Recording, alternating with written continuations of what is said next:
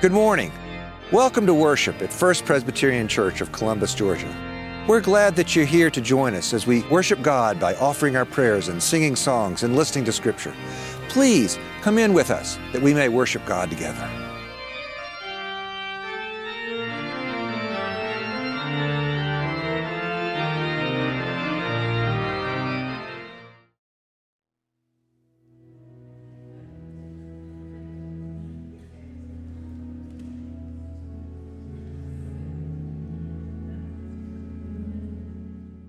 The first reading comes from the book of Psalms. Let us listen that we may hear. Praise the Lord. I will give thanks to the Lord with my whole heart in the company of the upright in the congregation. Great are the works of the Lord, studied by all who delight in them. Full of honor and majesty is his work, and his righteousness endures forever. He has gained renown by his wonderful deeds. The Lord is gracious and merciful. He provides food for those who fear him. He is ever mindful of his covenant. He has sent his people into the power of his works and giving the heritage of the nations. The works of his hands are faithful and just, and his precepts are trustworthy. They are established forever and ever to be performed with faithfulness and uprightness. God has sent redemption to God's people and has commanded his covenant forever. Holy and awesome is his name.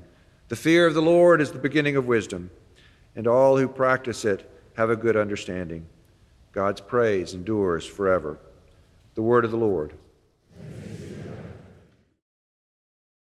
The t- reading from the New Testament comes from the book of 1 Corinthians, the eighth chapter. Let us listen that we may hear what God will share with us.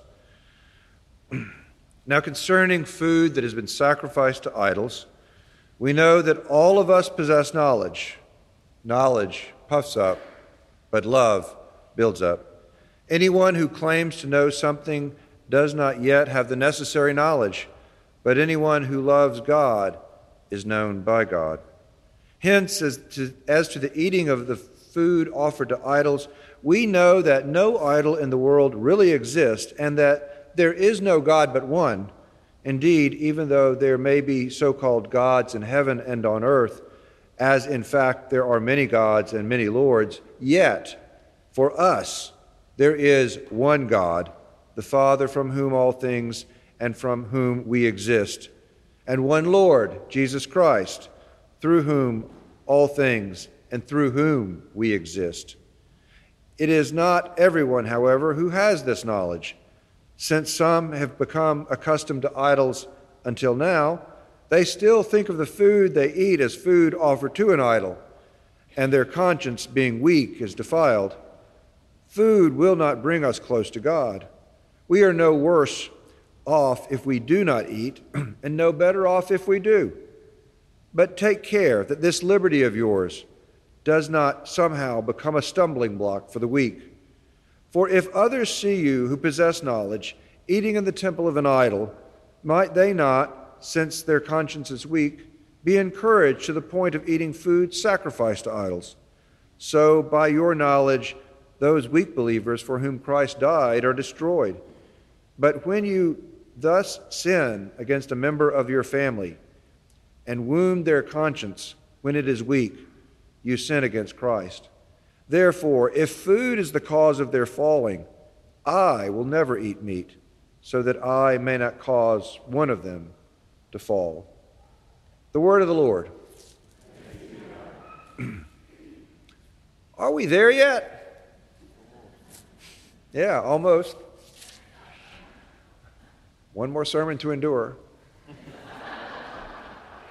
Um, yeah, it's, it's a refrain that sort of repeats itself. And, and when you get the annual report, you'll see that I, I use it as well in that. But are we healed and recovered and whole are we ready for what is next?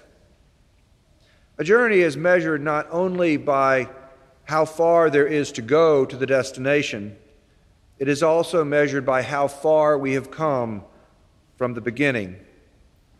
Church, First Presbyterian Church, Columbus, Georgia, you have come a long way, a long, long way in the last 30 months.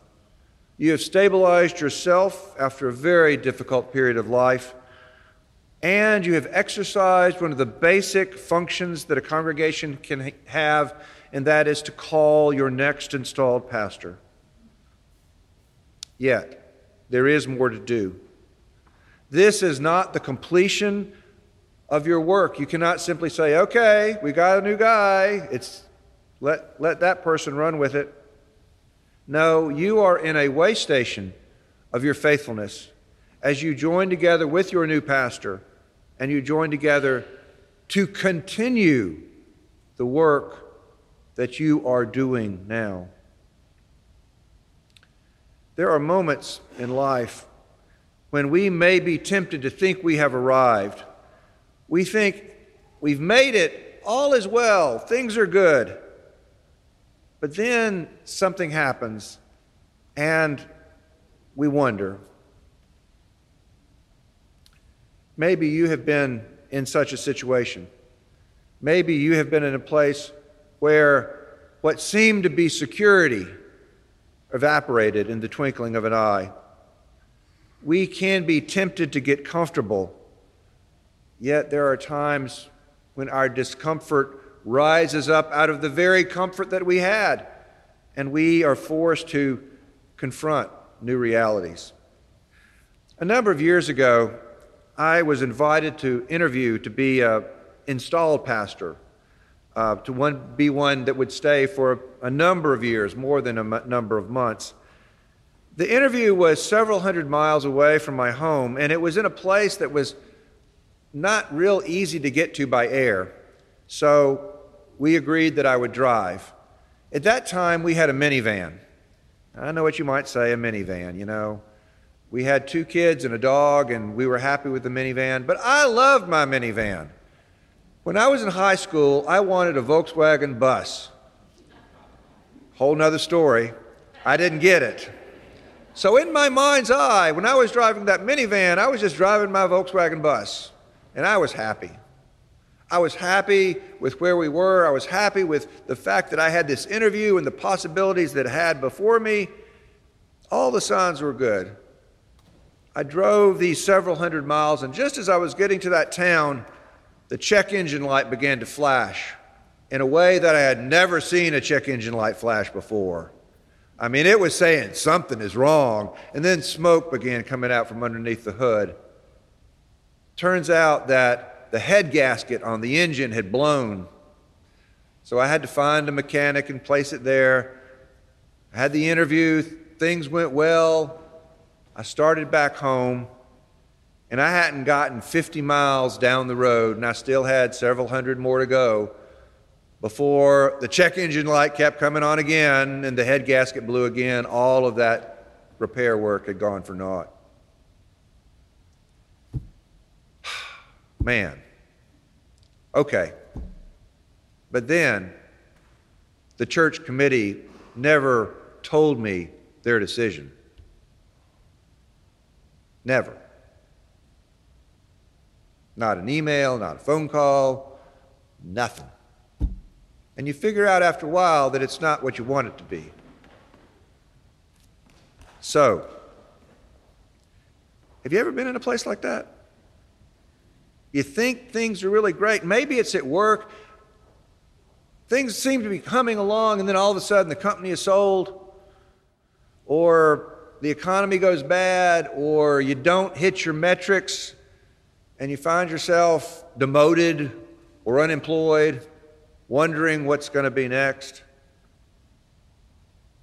Maybe you've been working on your health for a long time and you're in great shape, and somehow you get exposed to some sort of toxin that just makes you painfully sick for weeks and months on end. Maybe you fall down and you break a bone. Maybe you develop pneumonia or the flu. Maybe there's some sort of weird disease that you can't even pronounce that nobody in your family has ever had that pops up. And you wonder, things were going so well. What's happened? The other day, I heard a snippet of a story on the radio. It was about a financial planner and he spent his work life trying to tell people to plan for the unexpected, and that was what he worked on. But then the economy did go down, His business began to suffer, and in the process, he and his wife got a divorce. He said, I was planning for the unexpected. Then I realized if it's unexpected, it cannot fully be expected. Yeah. Like Yogi Berra said, you come to a fork in the road and you take it. We can't fully even understand. We can prepare to the best of our ability, but circumstances sometimes overwhelm us. We want to be comfortable. and when we arrive at that moment of comfort, we find ourselves that we are challenged and that we might not be quite as comfortable.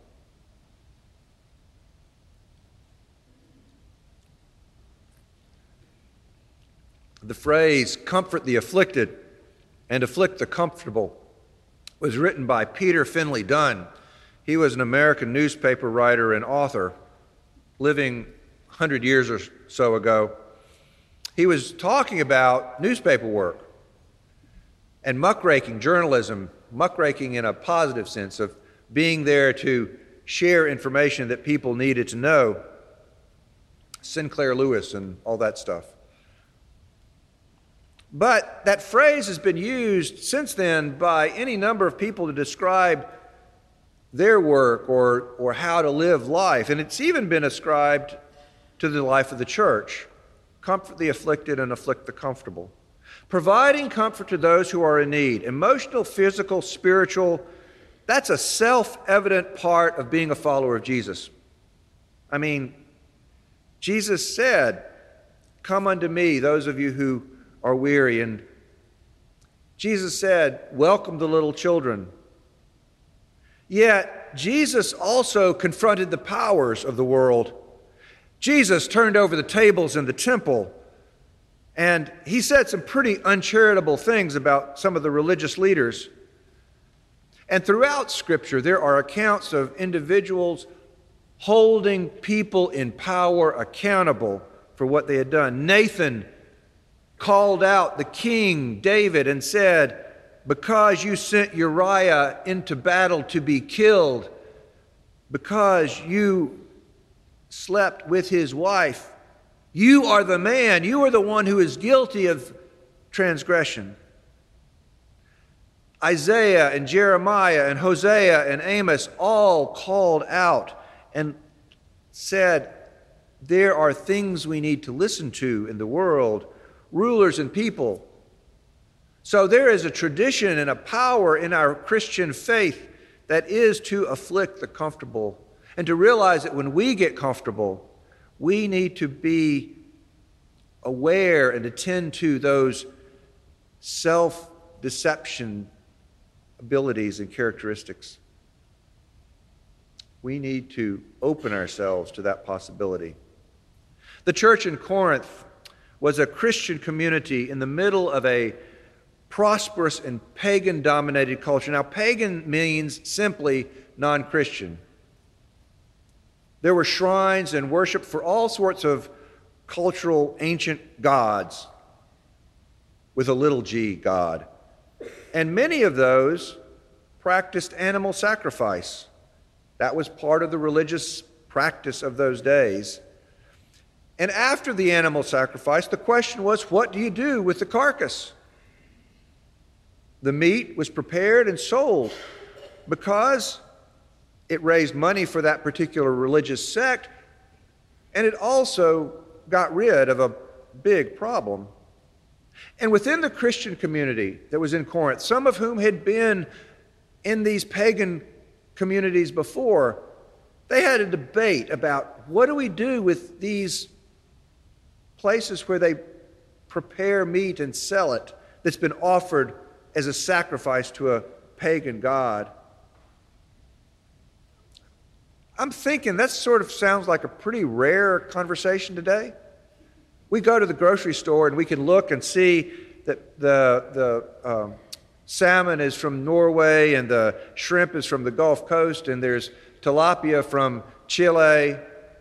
We can find that the strawberries came from Mexico, or maybe they came from Florida, or Georgia, even, or California.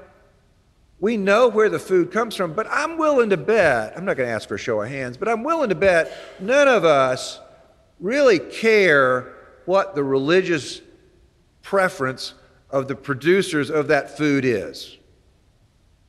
Could be wrong, I know, but I'm thinking. So, this eighth chapter of, of uh, 1 Corinthians is kind of like, what? Why did he choose that one? Well, maybe because it is so alien, it can give us an opportunity to do a little experimentation. Because we really don't have a dog in that fight. I don't think. We really aren't concerned with the same way that, that the Corinthians were, but maybe there's something that Paul says that we can listen to. Some of those people in that emerging Christian community said, No, food that is offered to an alien God, to a pagan God, we can't eat that. It's been polluted, it's tainted, it's not any good for us. And others said, What does it matter? Meat is meat. We don't recognize the power of those deities. We're not going to give them any power. They're superstitions anyway. It's good meat. Let's not let it go to waste. It's not our issue today. But we can see how Paul used his guidance to the Corinthians. There are a couple of critical themes that Paul always lifts up in his writings, and they are the freedom of faith that we have in Jesus Christ and the way in which the church, as Jesus followers, we're connected to each other. What I do matters to you, and what you do matters to me. We're connected. Twice in 1 Corinthians, Paul uses these words All things are lawful, but not all things are beneficial. All things are lawful. That's the grace we have in Jesus Christ that God gives us.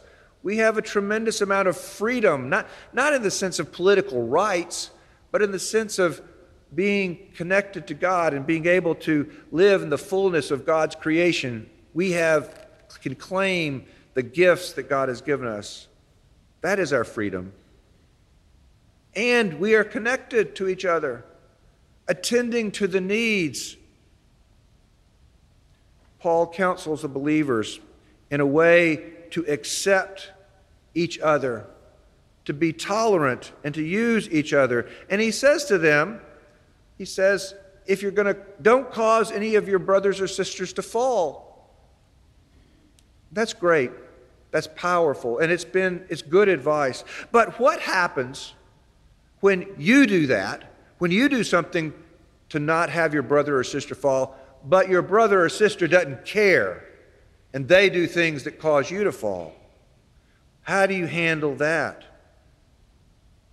Does that practice lead to the charge that Christians are nothing more than doormats for a stronger point of view? No. I don't believe so. In reality, to be a follower of Jesus requires more strength of character, more faith, more hope, more love, more trust in God, in other people, and in ourselves than any other way of life. I recently discovered a book uh, by a Presbyterian theologian and author named James Calvin Davis. The book is called Forbearance, a theological ethic for a disagreeable church. Great title. A disagreeable church. And I don't know, have y'all know any of those? How do we live together? I wish I would found it earlier, but the reality was it only was published about six months ago. So, in the wake of all of the arguments that have happened in our Presbyterian denomination and in many other Christian denominations and many other places in society. Davis wanted to think about how we disagree over things. And of course, the, the issue du jour that prompted this was same sex relationships. The reality is, there are a lot of people in the world outside the church that don't care what the church thinks about same sex relationships, one way or the other. But in the church, we've had some disagreements over that. Some hard words have been said. Davis argues that the way forward is not so much beating up each other one way or the other, but the way forward is to find this gift and practice of forbearance. He takes that word from one of Paul's letters to the, the one to the Ephesians. In the beginning of chapter 4, Paul says, I encourage you to live as people worthy of your call that you have received from God.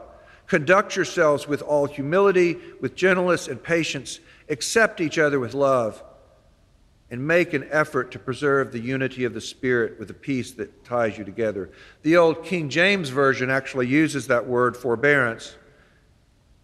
Conduct yourselves with humility and lowliness and meekness, with long suffering, forbearing one another in love, walking with each other, sharing with each other, making an effort that goes beyond just saying, I'm just going to let you go off and do whatever you want to do, but saying, I want to be with you, I want to walk with you, I want to understand. And when we do not agree, let us find ways to live together for good.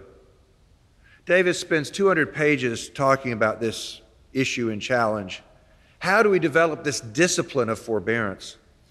And he notes there are five marks of a Christian community, of a congregation, of a denomination, of any group of Christians that seeks to live in a way of forbearance and practice forbearance. The first is find ways to move beyond tolerating different viewpoints. In other words, he says embrace people of different views. Don't accept their views, but embrace them. Allow them to sit next to you, realizing that they may have something to teach you knowing that you have something to teach them. Invest in critical study. Spend time. It takes effort. It's hard. Never close the door to changing your mind. Whoa. Never close the door to changing your mind. Regularly worship together around reading of Scripture knowing that the Word was made flesh in Jesus Christ, and celebrating the sacraments of communion and baptism. And the last one change how you think about winning and losing. Winning is not simply victory for one side and defeat for the other. Winning becomes a moment of reconciliation. For those who are on the winning side, acknowledge that there are those who do not agree with you. And losing becomes a moment for faithfulness where you trust God's sovereignty. He writes this When the moment seems wise, we yield in the struggle, even if we are dissatisfied with the result. For we care about the health of the body of Christ and we trust that the decisions of the fallible human beings will not discourage the enduring grace of God. Whether you win or whether you lose, there are some other things that are at stake. When the moment seems wise, we yield in the struggle, even if we are dissatisfied with the result for we care more about the health of the body of Christ. And we trust that the decisions of fallible human beings, that means us, will not discourage the enduring grace of God. That describes what I have seen and I have observed here at First Presbyterian Church of Columbus, Georgia, over the last 30 months. You are not there yet, but you are on the way. And you know something about developing this practice of forbearance. It may not be perfect, but you are there. It is not simply a matter of saying, oh, it really doesn't matter, all's well and done. No, you know it does, it, it does matter. And you know that you are developing a way of living with each other and the world so that you bear witness to the light of Christ. You have been comforted in your affliction, and you have given comfort in your affliction. And Lord knows there's been plenty of that. But you also know your comfort is not an excuse to ignore challenges that are around you and even among you. Conduct yourself with all humility, gentleness, and patience. Accept each other with love. And make every effort to preserve the unity of the Spirit with the peace that ties you together. Thanks be to God. Amen.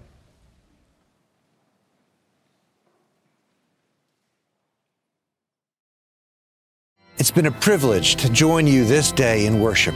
We're glad that you were here. First Presbyterian Church seeks to serve and minister in the name of Jesus Christ. May the Lord bless you and keep you. May the Lord be kind and gracious to you. May the Lord look upon you with favor. Go in peace as you love and serve God.